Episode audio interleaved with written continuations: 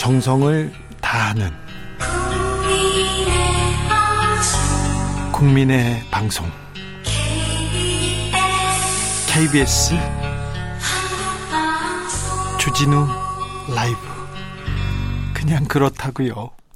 주진우 라이브 2부 시작했습니다. 지역에 따라 2부부터 들어오신 분들 계시죠? 지금 막 라디오를 트신 분도 계시고요. 어서 오십시오. 잘 오셨습니다.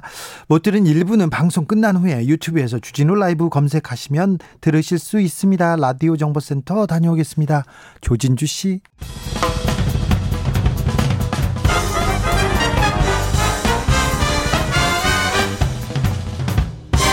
훅 인터뷰 모두를 위한 모두를 향한 모두의 궁금증 훅 인터뷰 단계적 일상회복을 시작한 지 열흘 됐습니다. 그런데 걱정입니다. 코로나 확진자 2,500명대 위중증 환자는 470명대 위중증 환자가 늘다 보니까 병상은 충분한지 그리고 환자들 들보는 의료진들 피로감 걱정이 됩니다.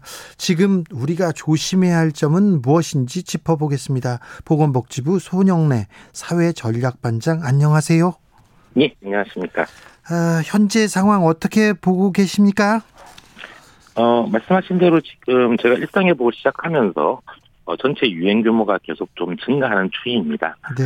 어, 그리고 또 이제 전체 확진자 규모가 증가하다 보니까 어, 치명률이나 중증화율이 올라가고 있는 건 아닌데 총 모수가 증가하는 상황에서 위중증 환자와 사망자 수도 좀 같이 증가하고 있는 경향으로 보고 있습니다. 네, 위중증 환자 수는 일상 회복 시행 전과 비교하면 얼마나 증가했습니까? 저희가 단계적 일상 회복 시작하기 전에가 위중증 환자가 300명대 이제 초중반 정도였습니다. 네. 한 330에서 350명 정도를 유지하고 있었는데 네. 어, 금주 들어와서 지금 400명대 이상으로 올라오면서 오늘 기준으로는 473명입니다. 네. 자, 확진자 그리고 위중증 환자 증가세 이 정도는 예상했던 숫자 범위 안에 있습니까? 아니면 어떻습니까? 일단은 저희가 방역 조치를 완화하면서 각종 사회적 접촉이 증가하는 상황이기 때문에 전체적으로 확진자 규모와 이와 연동돼 있는 이제 중증 환자들의 규모가 증가할 수밖에 없을 것이라고 보고 있던 중입니다.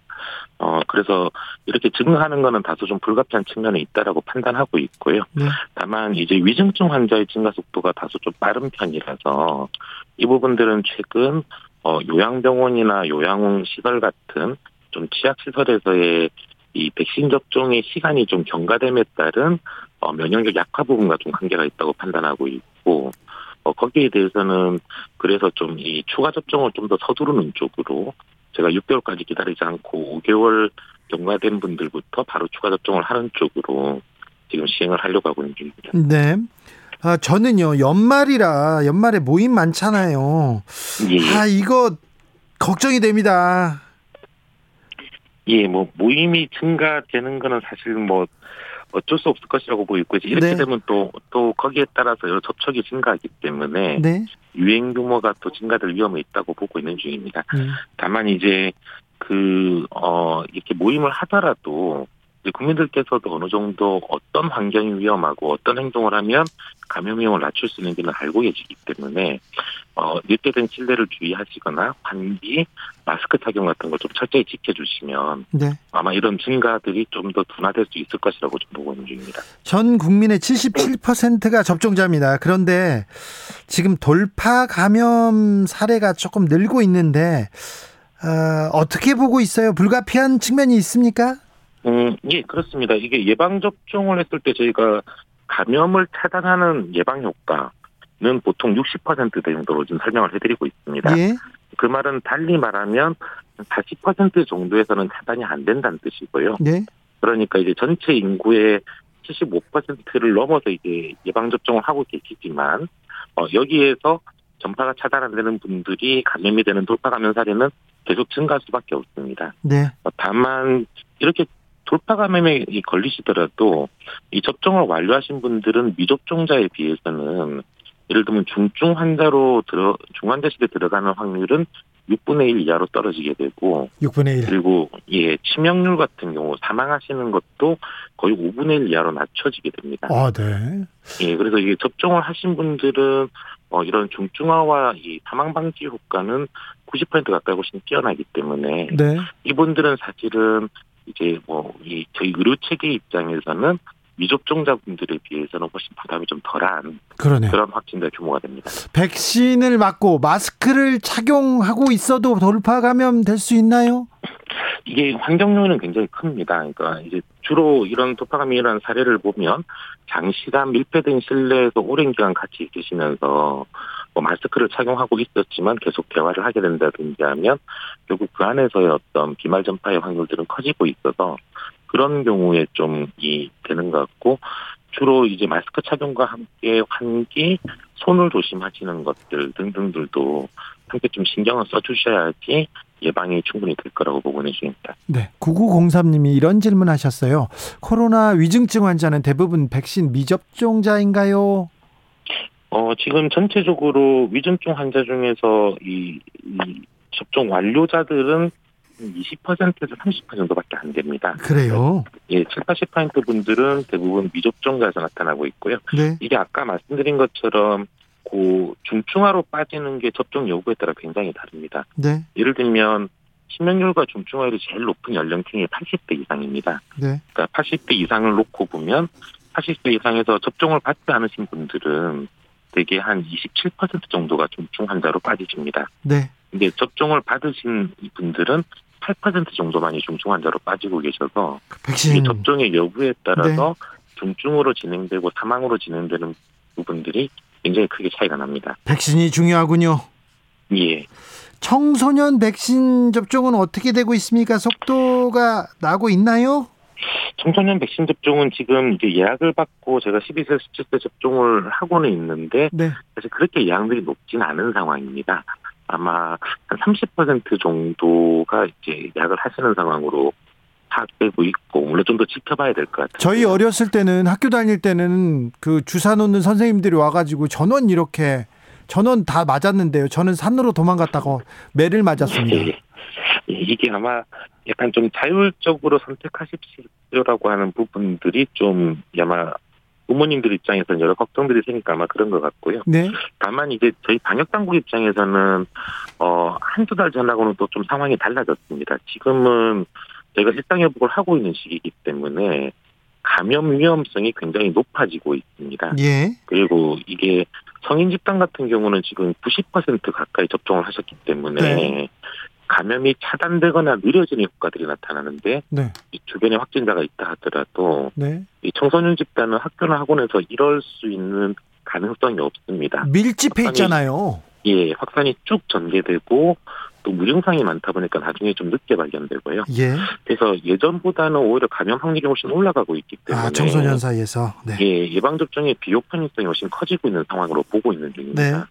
그래서 가급적 좀 접종을 받으실 것을 권고드리고 있고, 청소년 백신 어, 그럼- 접종 중요합니다. 예, 그런 부분들을 좀 학부모님들께서도 아마 좀 한번 어, 함께 좀 고민해 주십사라고 좀 당부를 드리겠습니다. 네. 노은하님께서 중3딸 오늘 맞았어요. 잘 넘어가길 바랄 뿐이에요. 예. 잘 넘어갈 겁니다. 네. 기도하겠습니다. 자, 위중증 환자가 많아지면 병상 확보 항상 문제가 되는데요. 가용 병상 충분한가요? 얼마나 남았습니까? 어, 현재까지는 여력은 가지고 있습니다. 제가 지금 중환자 병상을 전국적으로 1125개를 가지고 있는데, 어, 그 중에서 지금 대략 59%가 가동되고 있고, 41%, 469병상의 여유를 가지고 있습니다. 네. 그러니까 전국적으로 볼 때는 한 41% 여유가 있기 때문에 여력은 충분한 상황이고요.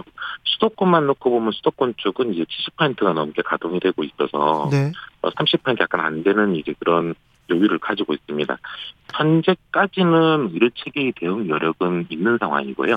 다만 이제 이 부분들이 다음 주, 다음 다음 주 정도까지 어떻게 또 변동되는가가 상당히 중요할 것 같습니다. 지역별 편차가 있어도 그런데 잘 그 유기적으로 좀 모자라면 다른 동네로 이렇게 가용 병상 이용할 수 있겠죠? 그런 체계는 만들어져 예, 예. 있겠죠? 예, 그거는 예전부터도 이미 그런 체계들이 확실히 움직이고 있어서 지금 어느 정도 지역의 상황에 따라서 병상들을 갖다가 협력해서 활용하는 부분들은 가동되고 있습니다. 반장님, 다음 주, 그 다음 주에 좀 코로나 확진율이 좀 그 확진자들이 늘어날까요? 다음 주에 늘어나는 추세입니까? 줄어드는 추세입니까? 당분간은 좀 계속 증가하지 않을까라고 판단하고 있는 중이고요. 예. 다만 이제 그 증가의 속도가 어느 정도일 거냐라고 하는 부분들과 네. 아까 말씀드린 것처럼 이제 미접종자의 확진 규모가 되게 중요합니다. 그러니까 접종자들은 이제 좀 중화 치명률이 좀 떨어져 있기 때문에 네. 괜찮. 어 괜찮은- 괜찮은데 예. 예, 미접종자들의 확진 규모가 어떻게 변동될 것이냐 하는 부분도 중요한 변수연으로 보고 있고 네. 또 하나 저희가 지금 요양병원 요양시설 같은 좀 취약시설들에 대한 보호를 굉장히 강화시키고 있는 중인데 네. 여기에서 또 추가적인 감염들이 나올지 안 나올지도 중요한 요인이 될 거라고 보고 있습니다. 네. 좀 정리하면 전체적인 확진 규모는 좀 증가하겠지만 네. 오히려 저희가 좀 더 중요하게 보고 있는 거는 미접종자 확진 규모와 그리고 이런 좀 이 취약한 시설 쪽에서의 감염 규모가 어떻게 나올지가 더 중요하다고 보는 중입니다. 아, 확진자가 늘고 또 위중증 환자 늘어나면 아, 의료 인력들의 피곤함 그리고 부족 이런 거 심각해지지 않을까 걱정입니다. 예, 지금 사실 일선의 의료 현장에 계시는 의료진들께서는 계속 피로감이 큰 상황입니다. 네. 어, 이 부분들 계속 저희가 좀 어느 정도 이 부담을 서로 분산시키기 위해서 애를 쓰고 있는 중인데요. 네. 아마 좀 더 추가적인 인력 확충에 대해서도 계속 좀 노력을 하고 있고 그리고 병원 내에서 어 다른 자원들을 좀 더 활용하는 그러니까 이꼭 중환자실이 아니라더라도 중중환자실을 확보한다든지 다른 유기적인 어떤 병상들을 좀 활용해서 어, 로테이션들이 좀 원활하게 되는 작업들도 함께 진행하고 있는 중입니다. 네.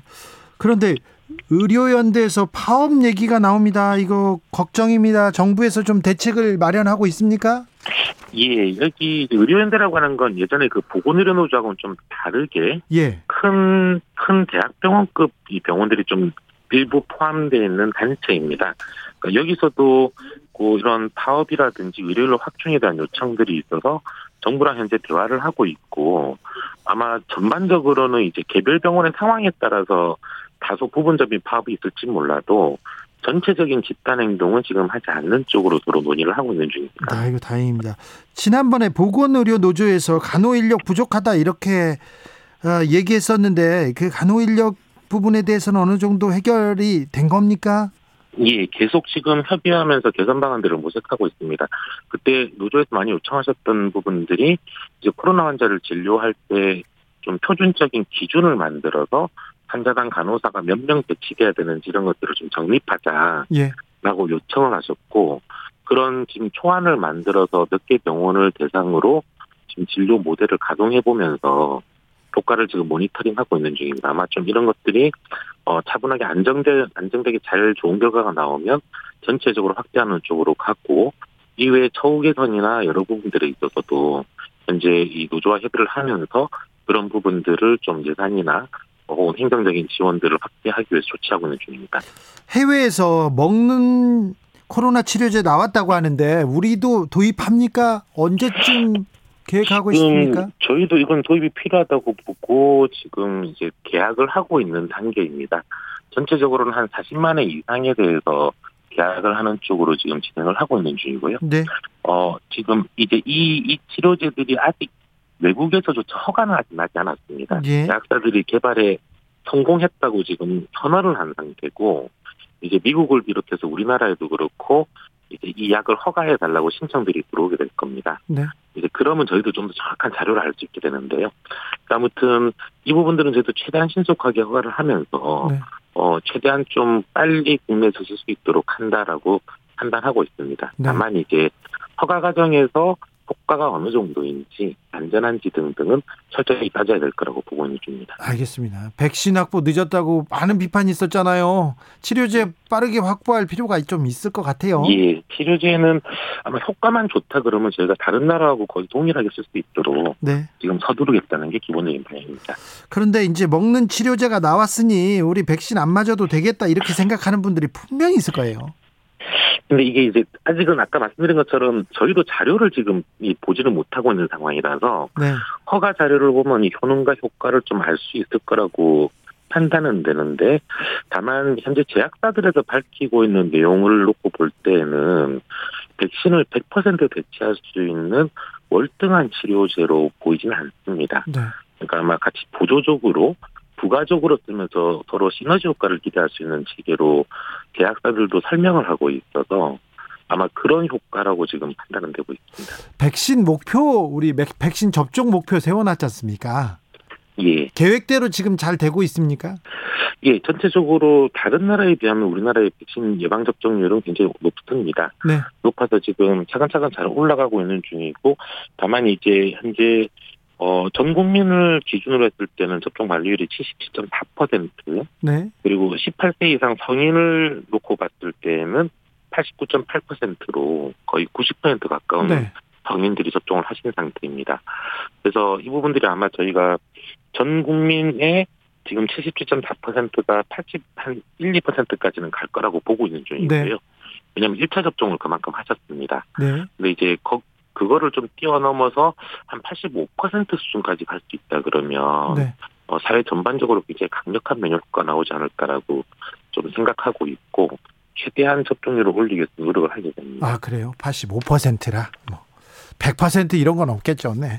사- 예, 예. 그, 저, 아직 12세 이하 미만의 아동들에 대해서는 우리나라 아직 백신 허가를 안 했기 때문에, 네. 네. 예, 12세 미만의, 어, 아동들에 대해서는 원천적으로 접종 대상자가 아닙니다.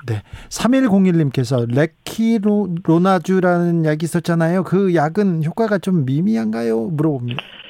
그러니까 지금까지 개발돼서 나왔던 이제 렘데시비를 비롯해서 여러 치료제들이 그 단독으로 아주 뛰어난 효과를 보이기보다는 썼을 때 중증화, 중증화나 치명률을 어느 정도 좀 낮춰주는 효과들이 확인되고 있습니다. 네.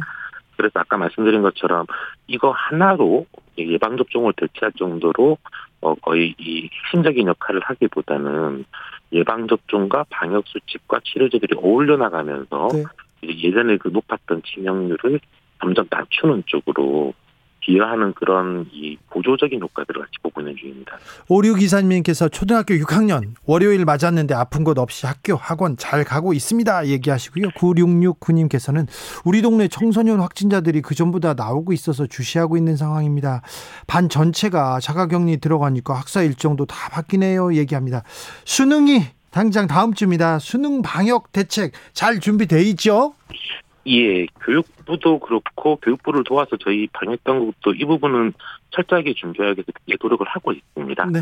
그래서 이제 크게 보면 두 가지 어, 어떤 경우든 뭐 확진자가 되었건 접촉자가 되었건 수능의 기회를 부여해주기 위한 준비도 지금 확실히 하고 있는 중이고요.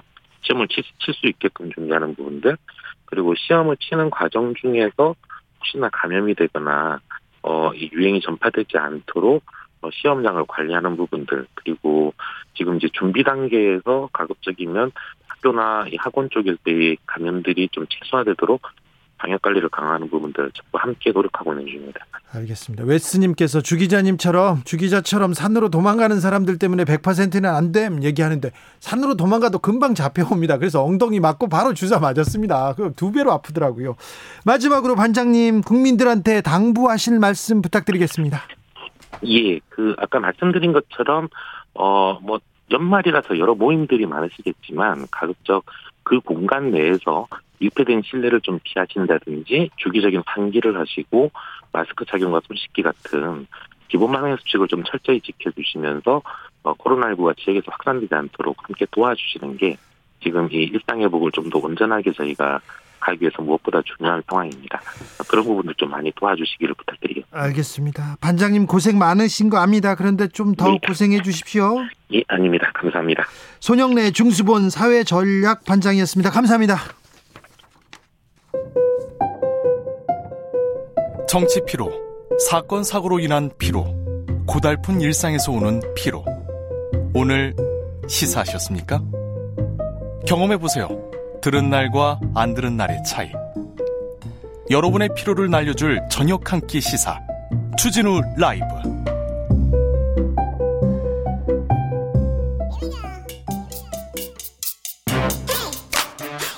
뉴스를 향한 진지한 고민 기자들의 수다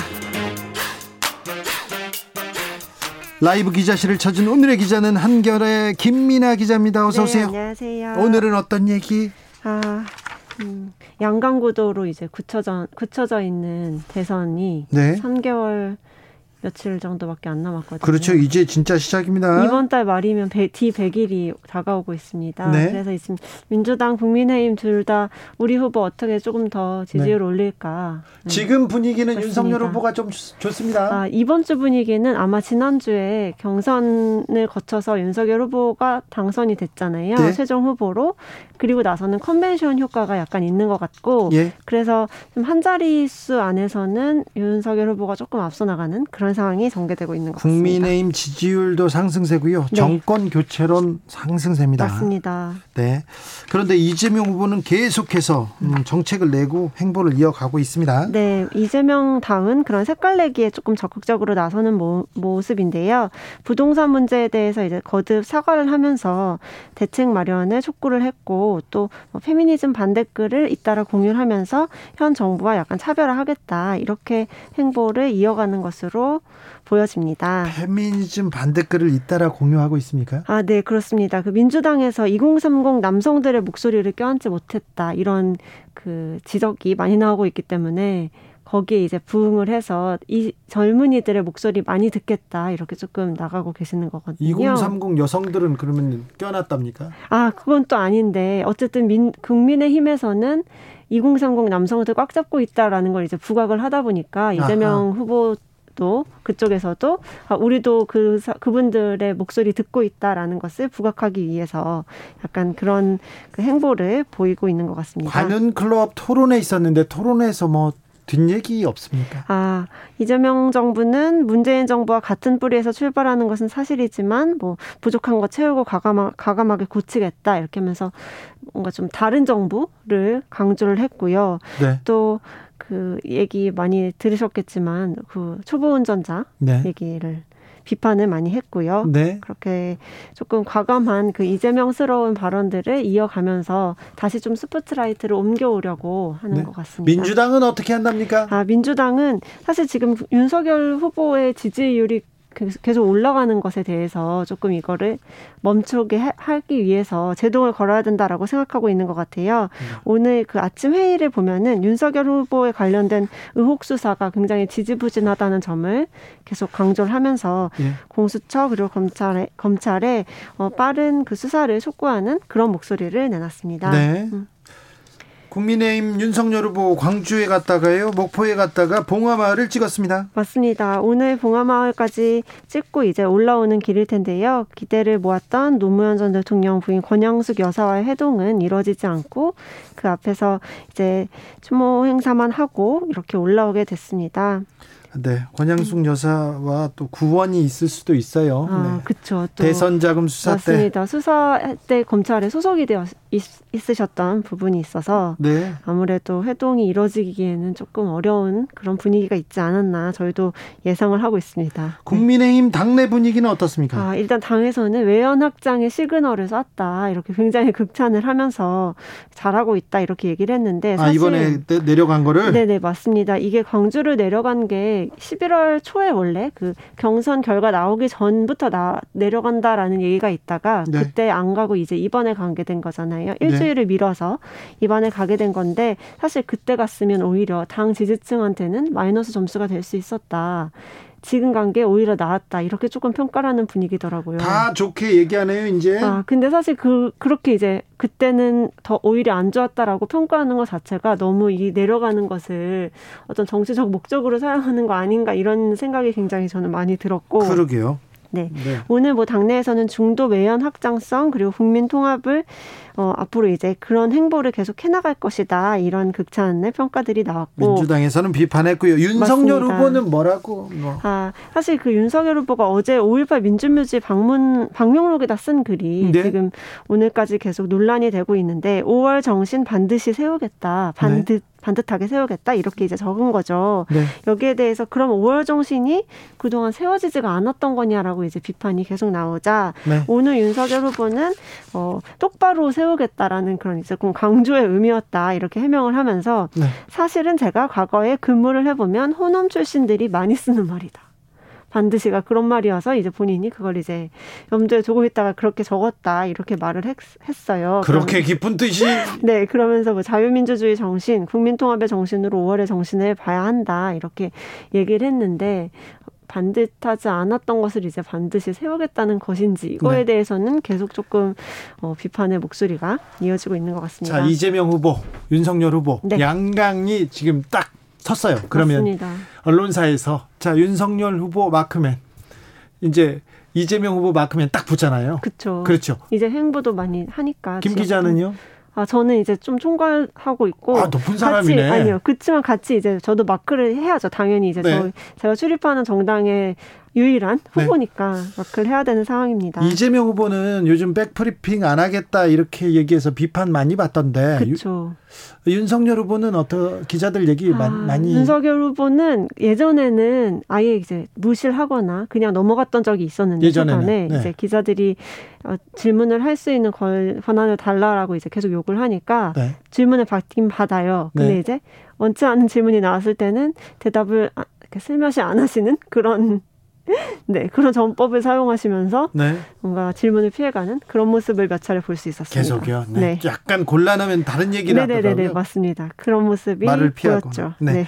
자 민주당 선대위 구성은 얼추 마무리됐습니다. 네. 국민의힘은 어떻게 돼가고 아, 있어요? 국민의힘은 조금씩 더 꼬여가고 있는 그런 모습이 오늘까지도 연출이 됐는데요. 지금 이준석 대표 생각 다르고 윤석열 후보 생각 다르고 그리고 또 변수가 하나 있죠. 김종인 전 비대위원장이 예. 어디로 갈 것이냐가 가장 큰 관건인 것 같습니다. 그렇죠. 어, 사실 김종인 비- 전 비대위원장이 그 이번 대선에서 중요한 역할을 한다는 것은 거의 대부분이 생각하고 있을 거예요. 경선 막판에 사실상 윤석열 후보 손을 딱 들어주면서 편을 세게 들었잖아요. 맞습니다. 근데 이제 김종인 전 비대위원장이 원하는 게 캠프를 싹 정리를 하고 새롭게 꾸리자라는 걸 원했고 전권이죠. 맞습니다. 윤석열 총장 쪽은 기존의 캠프를 조금 확대 개편하는 방안을 오히려 좀 선호하고 있다고 알려지면서 이게 접점을 찾을 수 있을까 계속 그 상태로 뭔가 좀 팽팽하게 기싸움을 벌이고 있는 그런 모습인데요.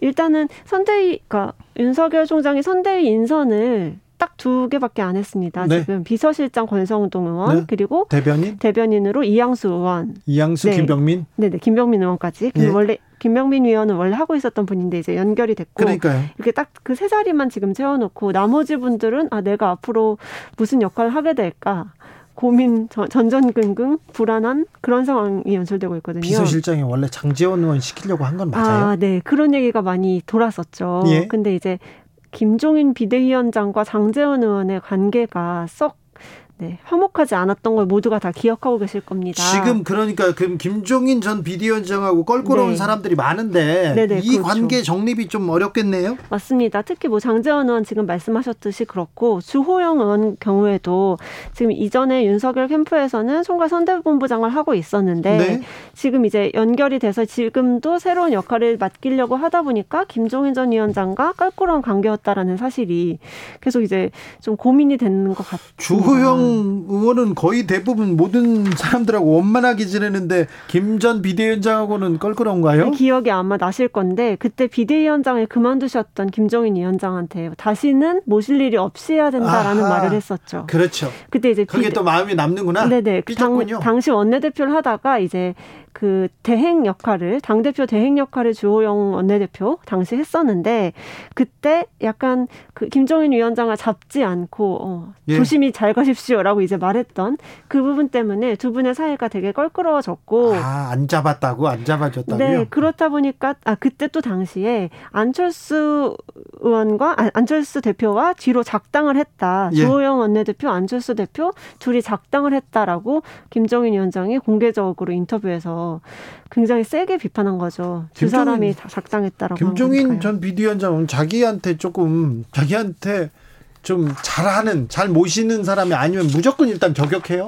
그렇죠. 사실 여러분들을 굉장히 많이 저격하고 있기 네. 때문에 그분들을 싹 빼내고 캠프를 꾸리자니 윤석열 총장이 그동안에 만들어놨던 관계 이런 것들 다 없앨 수는 없잖아요. 지금 그럼 당내 상황, 이 선대위 상황 정리해야 되는데 쉽지만은 않아 보입니다. 그러니까요. 거기다가 이제 이준석 대표가 본인의 존재감도 부각하려는 차에 그렇죠. 김정인 위원장과의 가까운 그 관계도 내세우면서 네.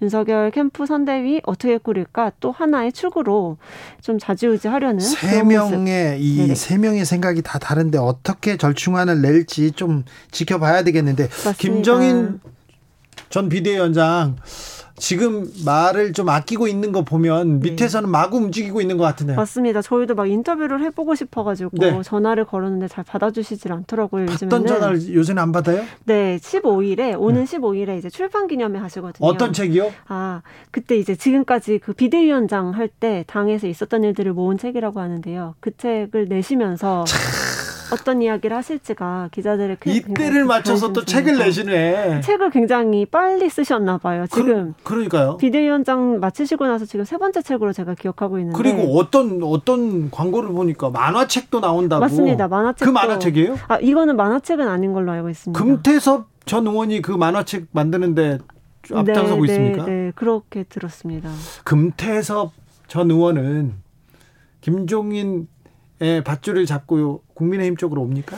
아 사실 김태섭 의원이 이제 독자 행보를 해왔잖아요 그동안. 독자가 아니라 그냥 혼자 있었어요. 네네네. 그런 와중에 이제 그분을 도와줬던 많은 분들이 윤석열 캠프와도 좋은 관계를 유지하고 있다 이렇게 전해 들었습니다. 그래요? 그렇기 때문에 또 뭐 진중권 전 교수 그리고 금태섭 의원 등등 같이 해서 포럼 선후 포럼이라는 걸 하고 있는데 거기서도 김종인 위원장과 관계가 굉장히 네 끈끈하게 유지가 되고 있는 것 같아서 김종인 전 비대위원장이 아무튼 이 선대위에 전권을 쥐거나 아니면 중요 자리로 오는 거는 맞습니까? 그렇게 되지 않을까 예상이 되는데요. 예. 윤석열 총장도 김종인 위원장이 필요하다는 데에서는 인식을 같이는 하고 있다고. 하지만 이제 누구를 빼고 누구를 넣을 것이냐 이 부분이 이제 이견이 있는 상황. 이걸 어떻게 정리하는지가 관건이겠죠. 국민의힘의 핵심은 지금 이제 윤석열 계로 넘어갔습니까? 그러면 권영세, 그 다음에 권성동, 네. 정진석, 네. 장재현, 장재원 그리고 또 그런 사람들이 지금 이 국민의힘의 주류가 됐습니까? 맞습니다. 특히 말씀하셨던 그 권영세 의원 경우에는 당에서 이제 다른 역할 조금 더 중요한 역할 맡기려고 이름이 계속 오르내리고 있는 분이거든요. 네, 아무래도 이쪽 그 친윤계가 네. 당 그리고 물론 윤석열 총장 윤석열 후보가 지금 당무 우선권을 갖고 있기도 하기 때문에 당연히 이분들이 좀 앞서서 뭔가를 하시지 않을까 예상이 되는 부분입니다. 알겠습니다. 네. 말씀 잘 들었습니다. 네. 기자들의 수다 한결의 김민아 기자였습니다. 감사합니다. 네, 감사합니다. 교통정보센터 다녀오겠습니다. 김한나 씨.